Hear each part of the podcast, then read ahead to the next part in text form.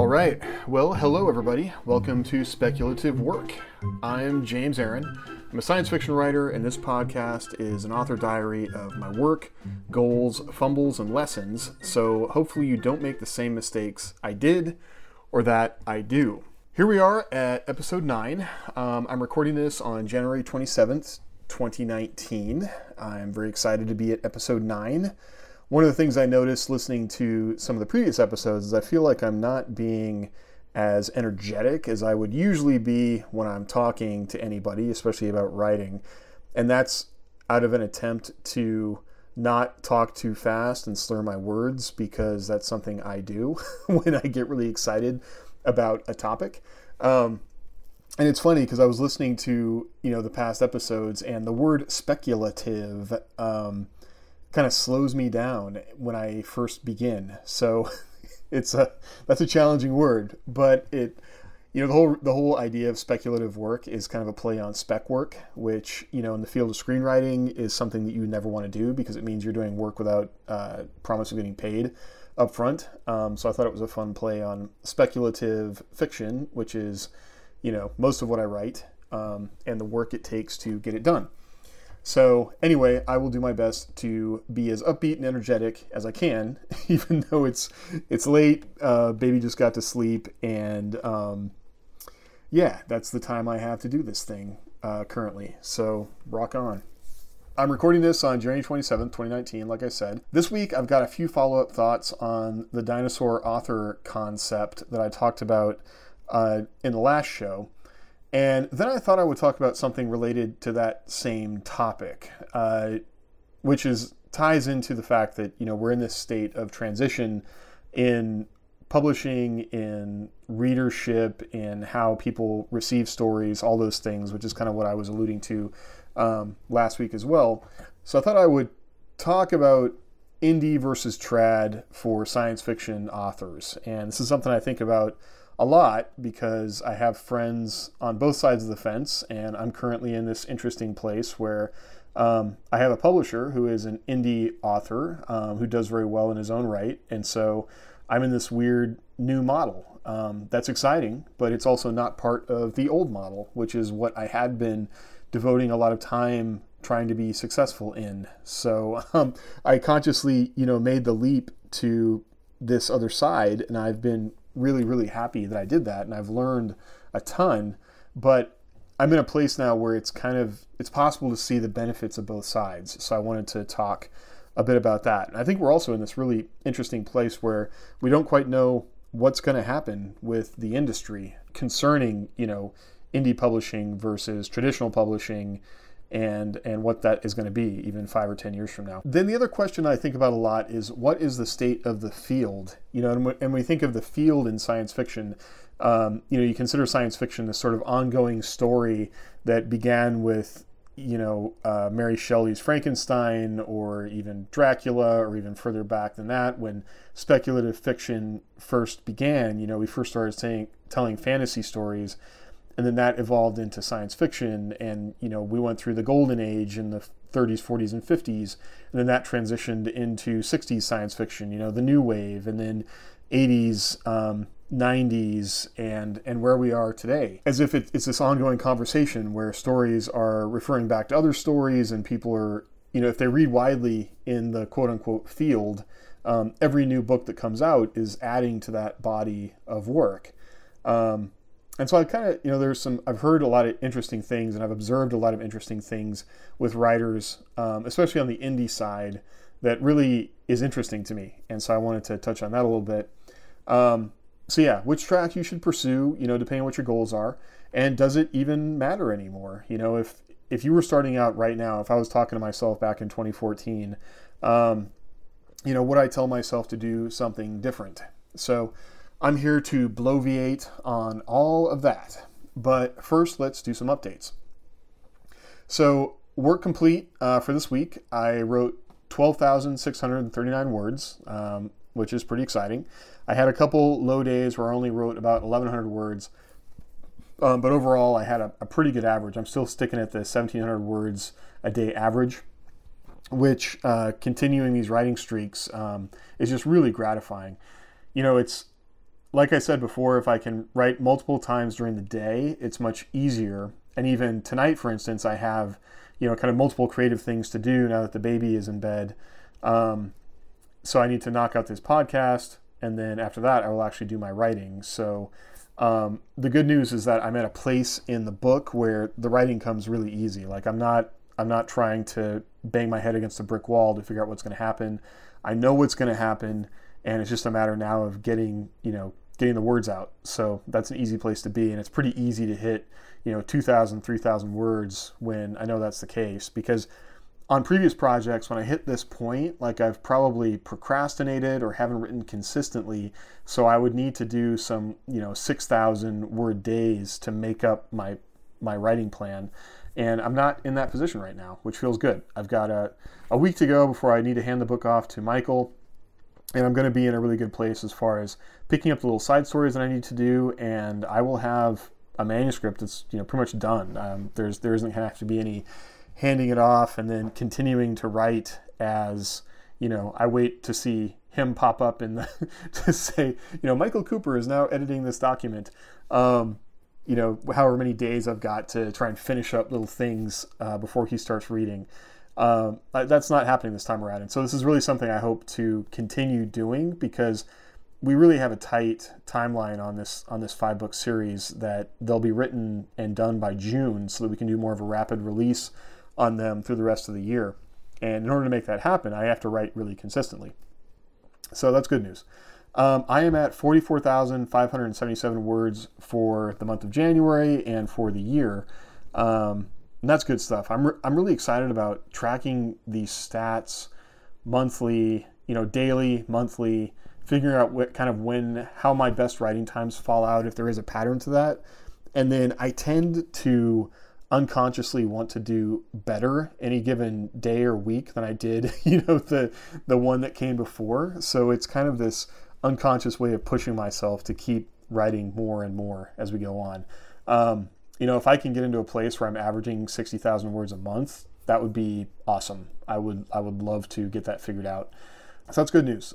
Getting the work done consistently now that you know, our daughter is going to be nine months old very soon, was something that was stressing me out a lot. I wasn't sure if I was going to be able to do that, and I wanted to push ahead with it, and so far it's working out. So, uh, knock on wood.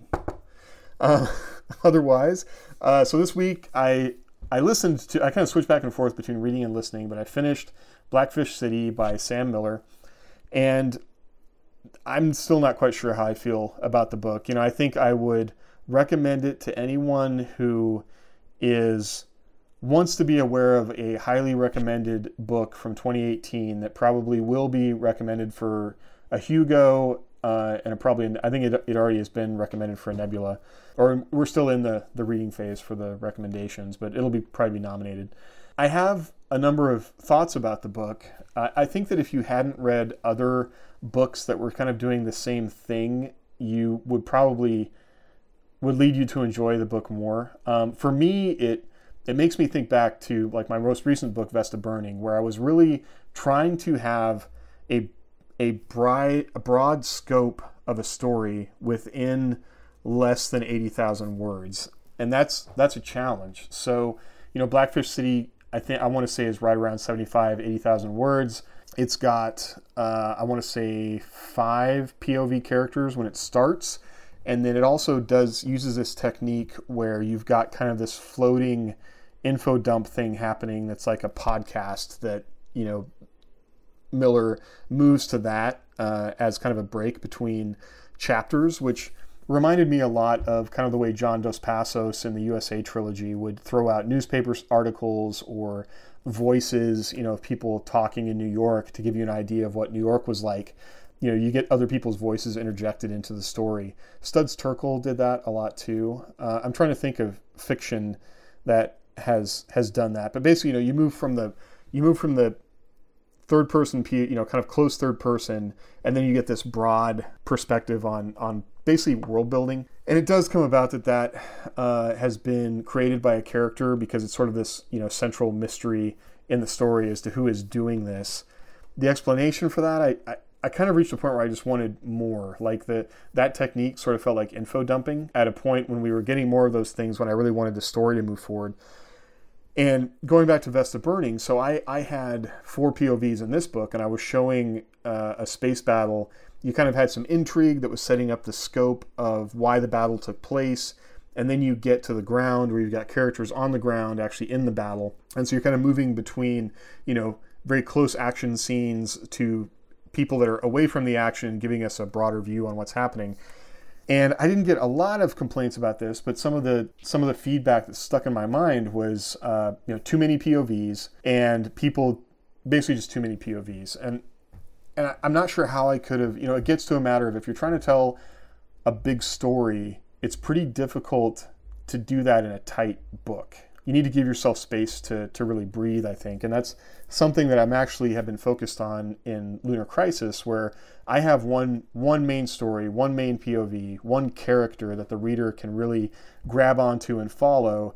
And then any digressions away from that are definitely less, you know, I do want to make those characters still should have interesting little bits about them that make them stand out in the reader's mind but they are not the main course. And that was something with with Blackfish City that it was it was kind of difficult to grab onto one character to really empathize with them. And then some of the characters did things that were just, you know, honestly terrible that I, you couldn't you didn't really know if you were supposed to empathize with those characters or not.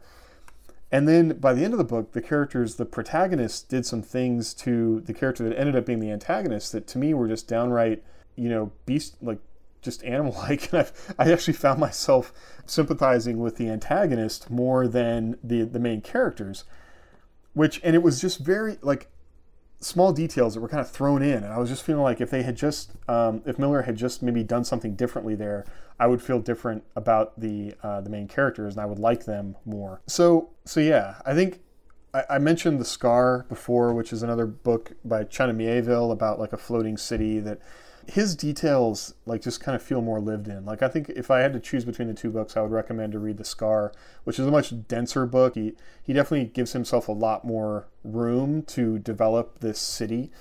I mean, typically I love city books. Like I love books that like kind of focus on ancient cities or the idea of building a culture, you know, and and how the author chooses little details to to really create this tapestry of a living place uh, and culture that stuff is fascinating to me. And so I, I don't know why this one wasn't working. And I think it kind of comes down to characters. I just couldn't grab onto a character. And then because of that, I found myself not um, buying into the world building. But then, you know, looking at the reviews, other people loved the world building. So, you know, take it as you will. Uh, it's just this is a book. You know, it's a science. It's an SF book that's like uh, kind of near future dystopia, and it definitely got the whole marketing push as far as like NPR focused on this book. Um, Locus loved this book. Like it got all as much push as a science fiction book can get. So when I see that kind of thing, I, I want that sort of book to be like awesome. You know, I want it to be amazing, and it's a little bit frustrating. Like I, I don't think that I'm a, a hugely critical reader in that sense. Um, but I don't know. I finished it. You know, I pushed through and finished it, which I have because I have so little time these days. I definitely will just not finish a book if it's absolutely not clicking for me. Um, but something that really did highlight for me how much of kind of a how much work Blackfish City became.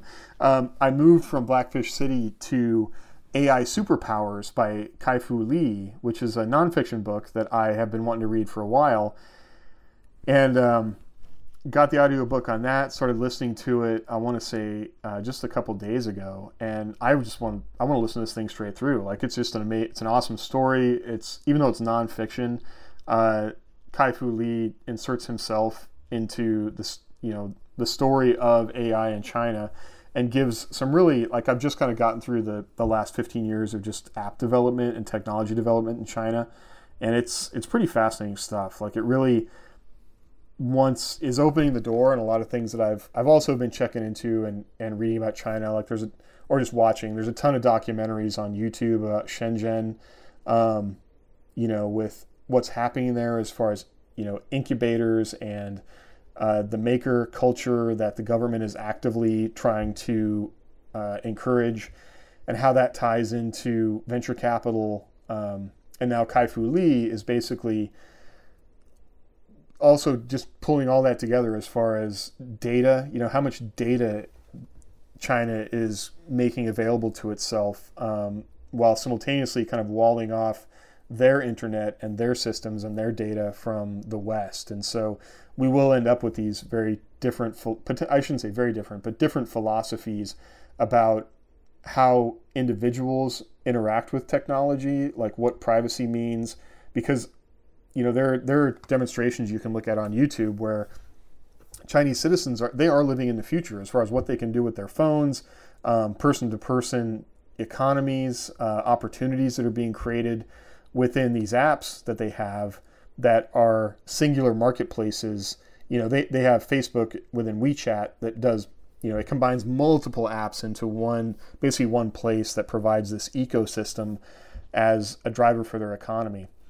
And as I'm saying this, I'm feeling like you're really looking at this through rose tinted glasses, but it is interesting because it's it's generating you know massive amounts of capital, and then at least in my state, you know the um, in Oregon, you know we're, we sell a lot of timber to uh, to Asia, and we're seeing a lot of investment coming back to um, to Oregon, Washington, California, where you know real estate is being bought up, companies are being bought up, and so in the next five, ten years, like what's this going to look like as far as Chinese companies bringing these um, these apps and services to the United States, and we don't have anything that can compete with it necessarily that I'm that I'm seeing now, at least in the way that this book is presenting it. So it's kind of opening the door on just a lot of stuff that I was generally aware of, but it's really um, really showing a, a, much bigger picture than I was aware of. So I'm, I'm I'm really excited to finish this book and then probably find more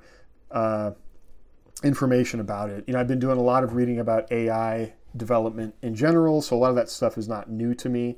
But I would say that the practical, even tactical application of this technology is fascinating. You know, how companies are fi- vying against each other. You know, it's basically like the PC wars in the 80s um, here in the States, but now it's it happens in China with apps and um, one of the things that uh, Lee brings up is the fact that the United States has been really good at having specific uh, knowledge based on individuals, but you reach a point with a technology where you don't like you get to like 99% of the technology and you don't need the Einstein anymore, right? Like most most people that can do that technology or do that work, now it's time to proliferate and find all the things you can do with that work. And so you don't need Einstein anymore. Um, now you need 100 people to go figure out what to do with the theory of relativity, and they're going to go find ways to make money. Because that's the other thing is that they're very focused on how they can capitalize on these ideas. So, so yeah, I would say uh, I would highly recommend this book right now. I'm, I'm only a good you know third of the way through it so far, but it's been a really fast read. It's enjoyable, um, and it's one of those where I've got the audiobook and I'm listening to it, but I am definitely going to buy the print so I can go back because there's definitely sections I want to highlight and uh, refer back to in the future because it's all it's all interconnected right now. Um, from some of the other books I've mentioned, uh, like Future of Violence and um, uh, Revolt of the Public, you know, and how these things are going to interconnect, I think is is pretty fascinating. Um, other stuff that happened this week, we recorded a sentence to paragraph podcast, which was a lot of fun. And I bought a Paperwhite, a 32 gig model. Um, I already had a Voyager, which I had gotten off eBay. That's got you know the the ad free with the cellular and all that, and it's it's awesome. Um, it was like 150 for the I want to say it's a 2016 model. Um, this one I got this crazy deal where it was on sale, and then American Express had a or no, it was like a trade-in deal. I think I ended up getting. So I got the 32 gig model with special uh, offers, you know, the advertising, and it ended up costing I want to say sixty dollars, so it was like fifty percent off for for the Kindle or for the Paperwhite, and it's really nice. I would say it's as nice as the Voyager. So the Voyager was the premium, you know, Kindle. Um, this it's shaped differently, and it's got some not quite you know some of the like the page turning features and whatnot that the Voyager has, but it's still a, a very nice reader, and the fact that it's waterproof and whatnot. Um, I have to trade in my old, like I had a, I want to say it's like a sixth generation Paperwhite or, or, or whatever, and that thing was bulletproof. Like one thing I did love about that is that the the battery tends to die on the Voyager a lot faster if I don't put it in airplane mode. And the Paperwhite, I could completely forget about it and then go pick it up, you know, a month later and still it still has juice, still could read on it. And with the baby, I have been reading at night in the dark uh, more than I typically would. I, I tend to read paper if I, you know, if I'm going to read something, but with the baby and with reading, you know, whenever I can grab time to read, I am reading on the Kindle um, more, you know, more and more. So um, this thing's a, a, winner. I think if you can get a good deal on them, um, it's a really nice reader. Um, and uh, I'm excited to use it more. I don't know which I'm going to end up using more, the, the Voyager or the Paperwhite, but um, it's still, you know, I like to see what my work looks like on it. Um, and so it's kind of, a, that's why I get them most of the time. And then I, I do read on them as well.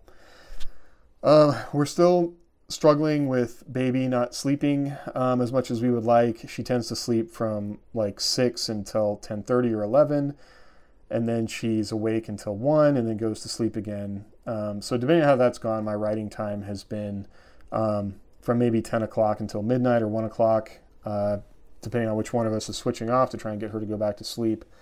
So that's been a challenge, and I just am generally kind of tired. Um, I don't know. I had been like feeling like I didn't need as much sleep, and that has not been the case um, these last few days.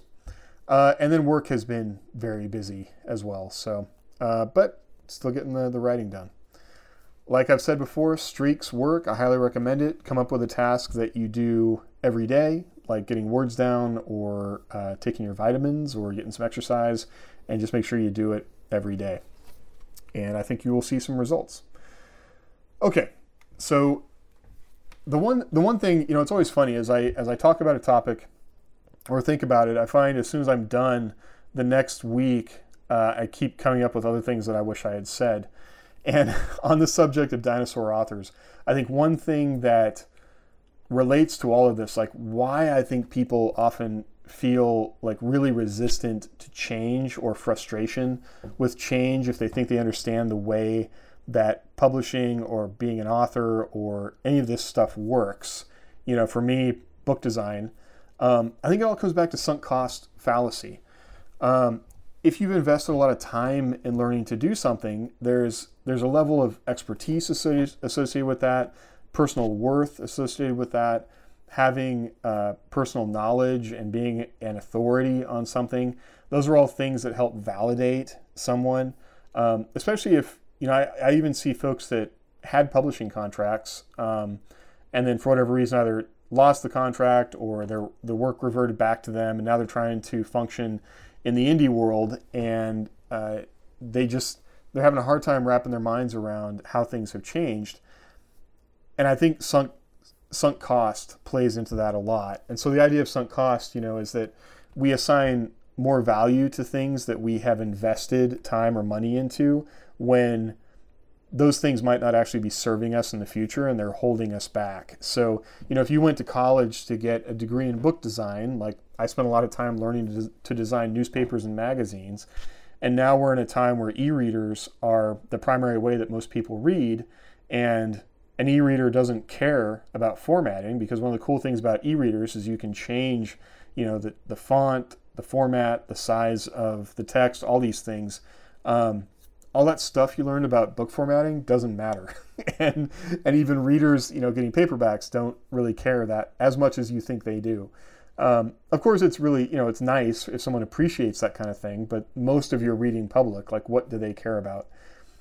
And so I think that's where this this uh, resistance to change can come from because that's when I was I was important when I knew how to do that, right? And now you're saying that that thing that I knew how to do, which made me valuable, is no longer valuable and and if I change, I have to accept the fact that I'm not as valuable as I once was.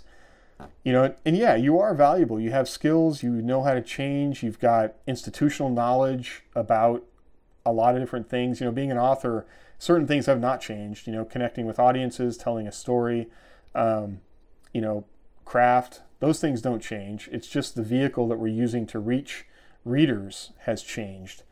And so adjusting your thoughts to adjusting the knowledge that you have to meet these new challenges is what's going to take you know that dinosaur knowledge and turn it into mammal knowledge as you transition. Um, so that was something I wanted to I wanted to say. You know, I, and I was just I've been thinking about all week because I really didn't want to be overly negative about the idea of a dinosaur author. I mean, I think when someone's acting like a dinosaur, it's when they have given up on the idea of learning. And I've met people in their 90s that are still get up every day hoping they're going to learn something new. And those are the people to me that are really exciting to be around. And I've also I work for a university. I've also met people in their 20s who it seems like they have the same mentality and they're just exhausting. So, you know, think about why you might be hanging on to certain ideas that might be holding you back and what is the core um, what is the core thing you're trying to accomplish if it's connect with readers and tell a story then if if the vehicle that you use to do that changes well we got to roll with it because you know like i mentioned in the last episode the only constant is change and so that gets into the changing science fiction market and i am really trying to wrap my mind around a lot of things around around this. You know, I've I've been following following publishing for a long time. Uh, I mentioned in the last episode that I had like was part of a group running a small press from 2000 and 2008. We started online and then moved into you know selling through Amazon and small bookstores. Doing we did like offset printing, small print runs, and things like that. Um, I had studied a lot about what it took to run a small publishing company um, and what were the pros and cons of that. And, you know, I wanted to be the next small beer press, basically. Um, we took a different path, and I ended up doing something entirely different, but I learned a lot. And one of the things that, you know, as I, as I, looking at things as a publisher and acquiring books that you think you can sell within, you know, the markets that you sell things, um, when I came back in 2013 and joined a local writing group, that group was really focused on the traditional path. Like no one was even thinking about indie publishing. Or I mean, a couple people mentioned it, but the rest of the group really looked down on it and didn't see it as viable. And in 2013, like there were plenty of people that were making millions um, in indie publishing and part of part of the problem with that is that all most of those sales are through Amazon, and the ways that we have to track those sales, people you know are constantly sort of poking holes in them. So there's a uh, data guy who his name has come out. I've I didn't look it up. Sorry, you can you can Google data guy and find out what his name is. But he sells his services to publishers and whatnot. But he basically scrapes Amazon and has models that he uses to compare writers and sales and things like that and can and can figure out like comparing indie authors with traditional publishers to basically do the BookScan of Amazon to see like how much money is being made on Amazon. But Amazon is not sharing that information. So a lot of people will uh, discount that information uh, or say it's not valid, but it's kind of the best model we have right now. But we're in this time where indie publishing is rapidly, at least in the ebook side, is rapidly becoming the lion's share of what science fiction readers, you know, engage with, um, which is really interesting to me. And if you look on the print side, you know, going through bookstores and magazines and things of that nature, it's still traditional publishing. So if you have people that have bought into the the Kindle, um, the, the Amazon ecosystem. Um, there are some traditional books that are in Kindle Unlimited, but not a lot of them. And so we've got this kind of divide between um, these two uh, these these two groups of writers. Um, there's some crossover, but um, the traditional side is a side that is still getting all the attention when it comes to awards, um, the funnel of magazines going to publishers, going to, you know, movie deals and things like that. Um, but I think that's all changing really rapidly. And something that jumped out at me, which I thought was really interesting, uh, the latest episode of the Coode Street podcast with Gary Wolfe and Jonathan Strahan, who I think I've mentioned them before. They're uh, Gary Wolfe, at least, is a science fiction historian, and Jonathan Strahan is a uh, an editor. they both write for Locus magazine, and they were talking about the Philip K. Dick Award and the requirements for that award, which that basically was brought about to focus on uh, quality paperback fiction. And I, the award, I want to say, started in like 1981 or something. And they were talking about how it's actually become harder to, like, a lot of books, um, depending on who's publishing it, like there might not be a, a paperback edition. Or if there is a hardback edition, there's definitely going to, if there is a paperback edition, there's going to be a hardback edition. Like there aren't a lot of publishers that are just doing paperback. And what I was, and they didn't mention this when they were talking about it, but I was the whole time I'm thinking that's because paperback has become ebook. Like ebook has become the new um, mass market. More people are reading it. Um, that's where if you've got people that are like reading three and four books a week, all that's happening in ebooks. All that is happening on Amazon. And why isn't that being recognized? That's what really surprises me. And I, and I think sometimes there's like some fear there as far as how do we identify, um, how do I identify, you know, just come right down to it, like the quality work or the work that's um, should be recognized as part of the science fiction field, which these other gatekeepers are so kind of um, invested in maintaining. And there's going to be a point, I think, pretty soon when that gap will be bridged. And if we're, you know, as Michael Cooper likes to say, the only arbiter is sales. If we're going to say it's sales, uh, if we're going to say it's awards, um, if readers are going to start gravitating towards certain authors that tend to be indie as opposed to being trad, um, that's when we're really going to start seeing the change and I'm really curious how that's going to play out. You know, one of the things that I've been looking at when I kind of research books is what I would consider a mid-list trad book and, and an indie book, and how do the reviews play out? You know, because a trad book was selected by an editor. Um, the editor has obviously an idea of what they think is going to sell. So that's how they, you know, they look at the various books that are offered by agents or whatever, and they choose the one they think will sell.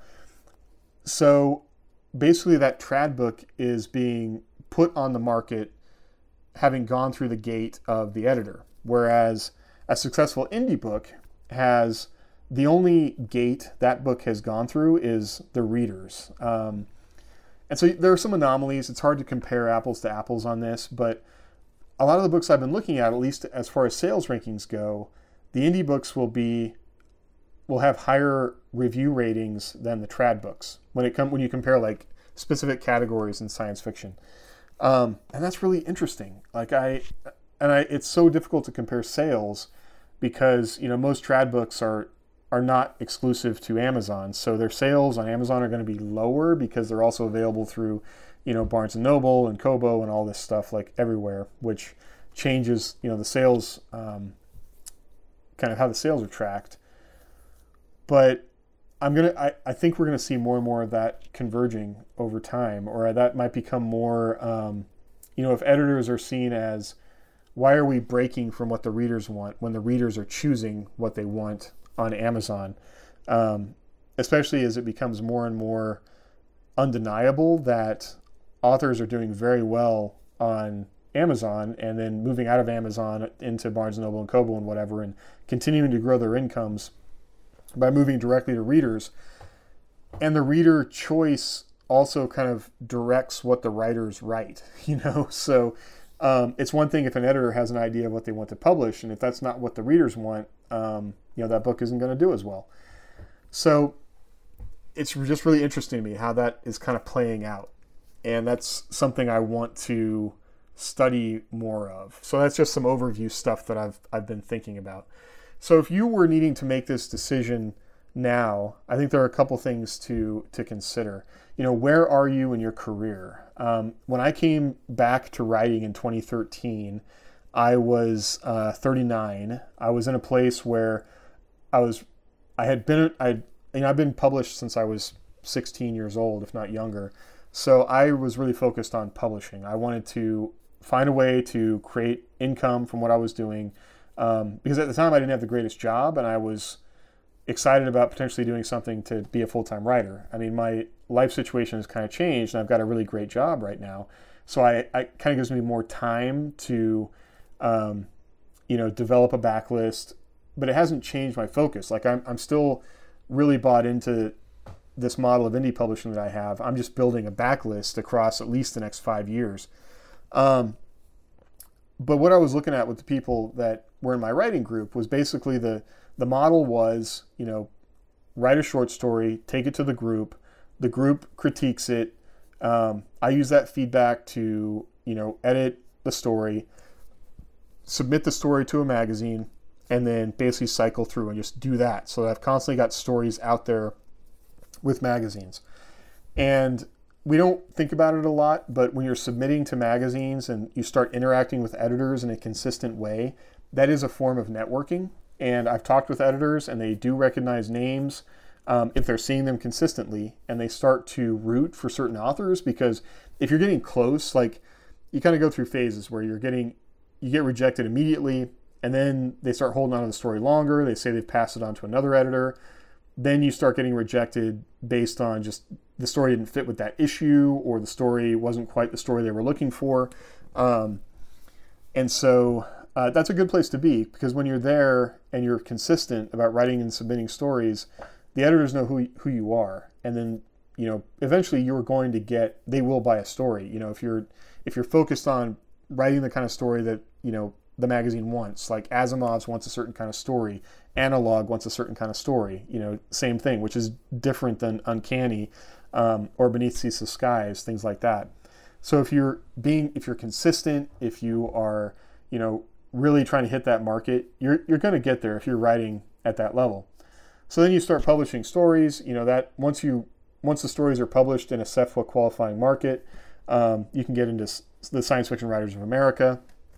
So now you have access to institutional knowledge through all these writers that are sharing information. So that's kind of like getting access to the club there. Um, I was really fortunate where the writers group I was in was kind of like a mini SFWA. We had folks that you know had been writing for 40 years. Um, so a ton of information. I learned so much from that group. And then uh, once I got into SFWA, I actually kind of felt like there wasn't a lot of additional stuff for me to learn because I'd already been lucky enough to interact with people that had gone to Clarion and had gone to Odyssey and all these other, you know, been writing for years and could talk about the ups and downs of all of that.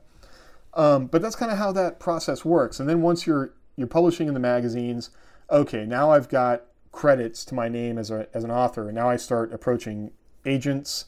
Um, you know, just recently there have been some stories that came out with, have come out with agents which kind of point out where they may or may not be the best choice for you. Um, but going from an agent to then uh, a publisher, um, you know, and getting a book deal. Um, but just getting a book deal is is not any kind of guarantee that you are going to make the money that will allow you to quit your job and be a writer full time. you know, you'll you'll get a book deal, it could be a series deal, um, whatever, and depending on what that deal is, uh, you know, it could be as little as six thousand dollars, you know, for that year. Like if depending on what your advance is, and if you don't pay it out, um, it might not be as great as you thought it would be. You know, getting an agent, getting selling a story is amazing. It's a great accomplishment. Getting an agent is a great accomplishment. The book deal, um, but the monetary side of it is something that because there's such a process of, you know, thousands of people are applying and only a few people get chosen. The act of being chosen um, tends to overshadow the monetary side of it and like what you might actually need to survive and um, I've got mentors that basically admit that they, they cannot depend on their, their their sales to support them. So they have other ways to do that. And that's kind of how that traditional model works, you know. But the upside of the traditional model is that while you not you might not get paid, um, you do get like the discoverability piece. Like your name is broadcast out, you know, thousands of copies of a magazine. Uh, once that book comes out, like, you know, if Tor publishes you and you're on Tor.com, like, that's huge exposure. Um, now you're automatically in that pipeline for the, you know, Hugos and Nebulas, and people are talking about the book, and podcasters will talk about the book. Um, you know, all these things like that, that PR pipeline is going to get your name out there exponentially more than it would indie publishing. um, now that doesn't happen for everybody, but if it does, there's a much higher likelihood of your, you know, your signal broadcast being so much higher. And the one thing to remember in this game is that discoverability is, you know, is the challenge. If you're if you're doing it through the traditional route, you might not be getting paid, but your name is being known, and there's the cachet of the publisher, whatever publisher you're working with, you know, and whatever reputation they have um, is assisting you as well. So, the indie side of it, uh, a lot of people might think that okay, I've tried I've tried getting published, that hasn't worked out. I'll just put it on Amazon and and boom, it'll be done. well, it's it's important to really focus on indie publishing. You are not just writing, you know, an author. Um, you're a publisher who is creating a product and putting it on Amazon for sale. And I don't want to get into this too much because I talked about it in the last episode. Um, how Amazon is basically a database that you can search to see what is selling and use that to make choices about what you want to write um, which is a resource that you know individuals did not have even 10 years ago. Um, but as on the indie side, you know, your networking, you still have to do a lot of the same things that you'd be doing. You're just on, on the trad side, but you're doing it in different ways. So you still have to network. You know, you want to reach out to other authors. You want to look at, you know, study Amazon and see what's working or not working. Figure out how Amazon works. When you come to other authors and potentially ask questions, you know, do your homework so you're not wasting their time with uh, with basic questions and things like that.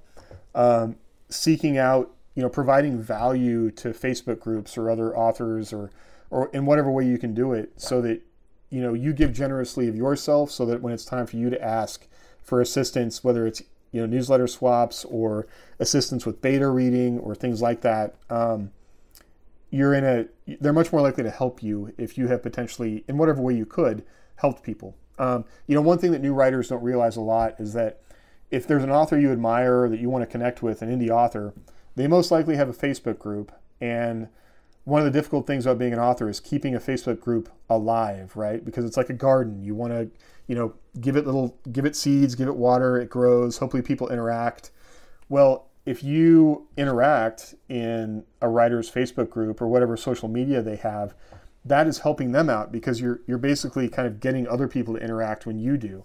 And an author will appreciate that. You know, I mean, depending on where they are, I mean, you can have somebody who's selling like crazy and still doesn't have an active Facebook group. So that can be a great way to catch or to provide value to someone when you don't necessarily have anything to offer them, but even just posting consistently or interacting with their posts or starting conversations um, can have a lot of value for for someone. So on the indie side, that's that's a way to get started as well. You know, and if, if you're working, um, you know, you're writing, maybe you're in a place where you're not part of a writer's group or um, you have work that you want to get feedback on, that can be a way to start, you know, or even start building out your own beta reader group. Um, and that's something you could do through an author group as well. Like once you kind of get, you know, prove your like demonstrate that you're uh, an okay person who isn't you know a crazy person in a facebook group you could ask the author like hey i'm a writer as well. Do you mind if i maybe ask your members if there's anybody who would be interested in reading my work? And then that's really a really great way to get feedback that is the the kind of feedback you want. So if it's a writer who is doing the kind of work that you want to write as well they're getting like feedback from their group is gold. That's the audience that you want to reach. You know, this is not random feedback from random people in a writers group. Um, these are the people that are buying books. So, um, so that can be a great resource there. And so that networking starts to spread out. And then one of the things that's really popular right now is like the co-authoring, which is something that I that I do as well. So, as authors develop intellectual properties, their own series, their own universes, they are actively looking for authors to work with them. And depending on what your goals are, um, that can be a great way to, you know, a get some income, uh, start developing workflow. I mean, um, really figuring out if you can do this at the level that it takes to be successful on Amazon. Um, that's a great way to learn all those things. And there are writers that are actively looking for folks to co-author with them, as long as they can, you know, prove you can you can do it. Um, so, so that's the kind of networking you want to do on the trad side. So, what I'm trying to get at here is comparing these these two different channels. Um, they're they both have work associated with them, right? So so don't think that one or the other is easy. Um, they both have their their challenges, and they both have specific things to learn about each of them, and ways to network, and um, ways to approach it to prove that you're serious and you're a professional. Um, and I would even say that in today's market, like you don't want to write off one or the other. Like you, it's always a little bit naive to me when someone says, "Well, I'm just focused on traditional publishing right now." Well, I'm a writer I'm going to write more than one book in my life, right? So maybe the book that I'm trying that I'm focused on trying to sell to the traditional side, we all know that takes a long time. So on the indie side, I could be writing a series in 6 months that will generate income for me. And I'm also learning all these other things about developing, you know, my goal was never to sell those books to the indie side or to the trad side. So I don't need to worry about, you know, first print rights and and those kind of things but I'm still learning as I do that. Um, so I think that you know the model going forward, it really is that, that hybrid model. And then you know, as Michael Sullivan says, you kind of reach a point where if you're successful enough on the indie side, there isn't a lot the trad side can do for you. You know, he's reached a point where publishing through a traditional house does not broadcast his signal any more than he can do himself. So he has nothing to gain from working with a traditional publisher. You know, he is on that same level. Um, and so those are all things to you know think about as you as you balance projects back and forth. Um, another, if, if this is something you're really thinking about, like balancing traditional versus um, indie, Rachael Herron is a writer who primarily does um, memoir and thriller and romance but she has a podcast called How Do You Write? And if you if you look that up, and she has both traditional deals and indie deals, and so she talks about that transition between the two channels quite a bit. Um, so those are things to things to think about, and how those how these two different models play against each other. And as time goes on, how it will continue to overlap because traditional isn't going to be able to shut out the people who have previously indie published. Um, and the and the folks that are making a lot of money indie are, are going to be making hard decisions about whether trad is worth it to them. And so trad is really going to have to up their value, you know, raise their value proposition to writers that are already being successful.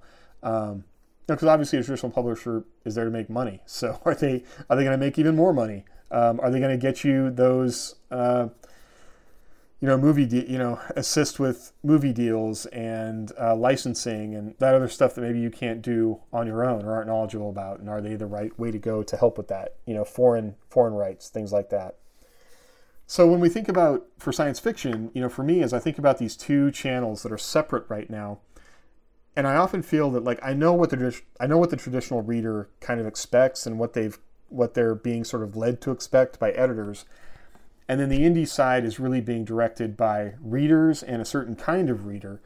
Um, I really wonder how if they're going to end up separating. You know, one like military science fiction is really, you know, the dominant uh, subgenre right now in science fiction on Kindle. And a lot of reasons you could point to that. You know, they're adventure focused. It's pure entertainment. Um, the zeitgeist maybe right now, people want an easy an easy read that uh, the good guy wins out over the bad guy, blah blah blah. Um, but that's gonna that's gonna continue to segment, and as more people are drawn into that, what sort of stories are they going to expect? And we're going to have stories that and books that come out of the indie side that will will earn you know will win awards and will um, win the respect of that old guard gatekeeping side, and people won't be able to deny that quality work is coming out of uh, indie publishing. Um, it's going to happen eventually. You know, the model, I think it's easy to poo poo the model because the audience wants books so much faster than the traditional side. But the whole argument about fast not being quality um, can be argued both ways, you know, and there's going to be a great book that will have been written quickly or whatever that's going to, you know, blow it out of the water and then these things will just continue to change over time. Um, and fandom will shift. I think the challenge, as always, is discoverability. And like I was talking about, that trad offers great discoverability. We'll get new ways on the indie side to drive discoverability. If it's not Amazon itself, then we're going to get other you know that's what it's going to be what it's all about is how to how to discover that work because um, you'll always have the that's the thing about self-publishing there's no there's no obstacle there to publishing. So you've got your base level of anybody that can publish and there are millions of books like that. And then the books that start to rise out of that that either get a leg up by working with an existing author or publishing group or whatever that's indie focused um, and then you know you have different tiers of even indie publishing. And that's something that michael sullivan talked about in his post. And so eventually, you know, magazines like Locus that report on the quote unquote industry uh, will start paying more attention. But I'm just I'm really curious about when that is when that bleed through is going to happen. So I touched on you know what, what's right for you, and like I said, both um, both have their pros and their cons. I would say if you're early in your career, you have more time to really write those short stories, hone your ability to tell a great story, um, really start drilling down on the kind of audience you want to reach. And I've had conversations with folks that, you know, were writing short stories and getting in magazines and they didn't want to hear about making money. Like that's not what was interesting to them. I would like to do both. You know, I want to write great books that are also commercially viable. Um, but depending on where you are, it kind of depends on how much time you have. But I would also say that don't let that be an obstacle. If your goal is to get into magazines or or whatever, like there's never been a better time to do that. You know, it, it doesn't cost you anything to submit. Um, the main thing I've always heard from editors is that read the magazine. You know, if you daily science fiction is a great market because they they publish a lot of stories. Um, you can submit digitally, but they have guidelines. They don't want long stories or um, they don't want grim dark or military science fiction. They want a certain kind of story, and one of the things that I've heard editors say is because it's so, you know, you don't have to pay for postage or anything anymore to submit, they just get so much weird stuff that that wastes their time. So be respectful of their guidelines, of their time. Um, and like I said, as they start to recognize your name, you find yourself floating up to the top of the slush pile. Um, and it, and it will happen. You know, it, it might take a couple years, but it happens. and, you know, interact with people, talk to writers, talk to editors, go to conferences, let people know what your intention is. You know, one of the things that I always give people this advice in general, like whatever you want out of life, decide what it is and then tell people about it. Um, I'm not a huge woo woo, the universe will give you what you want kind of person, but if you don't tell people what you want, they're not going to help you get it. and, and oftentimes people do want to help you get it. You know, editors want to find new writers. There's nothing they love more than discovering a new writer uh, because that's validating for them. They want to be the person that discovered the hot new science fiction writer. You know, that's cool for them. Um, if your goal is to, and I, and I don't want to say that you can't write great fiction, you know, be focused on writing great fiction and go indie because it's, um, you can absolutely do that. Like that's my, I want to write great stuff. I definitely have a focus on craft and telling the best stories I can tell, but I also try and write them as fast as I can. and I don't have a year to futz around with one book, you know, so that's kind of a different mindset there. Um, so those are things to you know to think about. Like if if an opportunity falls in your lap to write something with an experienced indie author, I would take that because that that person is knows the market is if they're being successful and they're they're selling a lot of books and they have an audience, um, that's an opportunity for you le- to learn to do all those things. And even if you don't want to, you know, one of the things about this market now is if you didn't want to use your actual name, you can use a pen name, and then you just get to write the story and not care you know, your grandma's not going to know that it was you, um, but that's a way to get great experience and and learn the market. You know, the great thing is that you can learn the market and make some money. so that's that's awesome. Um, the last thing I want to say about you know gatekeeping and tying back into dinosaurs is that it's they're moving on. Like the people that have not embraced these new concepts um, are not writing anymore in a lot of ways. And you might hear people giving their opinions about stuff, but if they're not your readers, then or not readers of the genre that you were interested in selling in, you know, rate their opinion accordingly. Because if they if they can't, it, and it always, I think I said this last time that science fiction writers that don't want to embrace change just drive me nuts. because what else are we doing, right? If you're not excited about the future and excited about new ways to read stories and tell stories, then um, I don't know what to tell you. But uh, the one thing that's sad to me about the old guard, you know, potentially kind of moving on is that we're it sometimes feels like we're losing this deep knowledge of science fiction history and and we hear you know people will pop up on Amazon acting like science fantasy is like the hot new genre. And I sometimes wonder like have you not heard of Gene Wolfe? Have you not heard of you know I mean books even from the 40s and 50s where uh, there's been an interplay between science fiction and fantasy forever. But that deep knowledge of SF history and that conversation that takes place where a new book can you know reference an older book or reflect on that older book. Um, i find that stuff really fun and really interesting and it deepens my enjoyment of a book if it's doing something like that. Um, currently i'm kind of only seeing that stuff in trad um, but it would be really fun to see more of that in on the indie side. And i think as we draw more readers from trad there'll be more appreciation of that.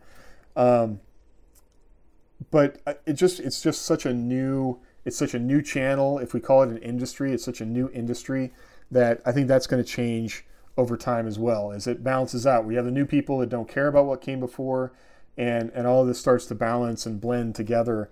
It's going to be really interesting. Uh, but I also think that's when all of these stories will be integrated into the the quote unquote field. You know, the the tapestry of what science fiction is.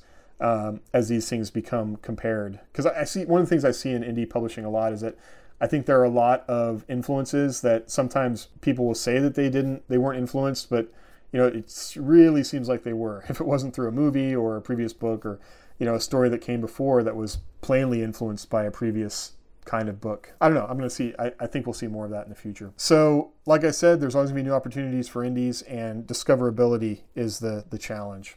So, so I hope that kind of, you know, it's it's a hard thing to clarify right now because it's so muddy but maybe that gives you an idea of what these two markets are like right now and how to approach them depending on what your goals are. So, and how much time you have. You know, maybe maybe you're me and like I want to be you know, I want to publish a book in 3 years. So, I don't have time to be submitting them to magazines and fighting, you know, clawing my way up to the top of the editorial list, right? So, I looked for a different way, and right now, indie publishing is is that way. And I was very fortunate to have you know be able to develop the relationships that I that I have. So I feel good about that. Goals for next week: continue the writing streak, writing at least fifteen hundred words, or at least a thousand words, I should say. That's been pretty consistent. I do want to record some audio of Crash in Love, my novella. I said the same thing last week, and it didn't happen. So let's. Uh, I'm going to figure that out. And then I also like to post one thing a day to my website uh, just so I get some more consistency with that because right now the podcast is the only thing that's on there, but I would like to be more consistent about sharing or you know whatever it is on the website so I've got more content there. Um, so we'll see what happens with that. Thanks for listening, and uh, we'll see you next week. Until then, happy writing.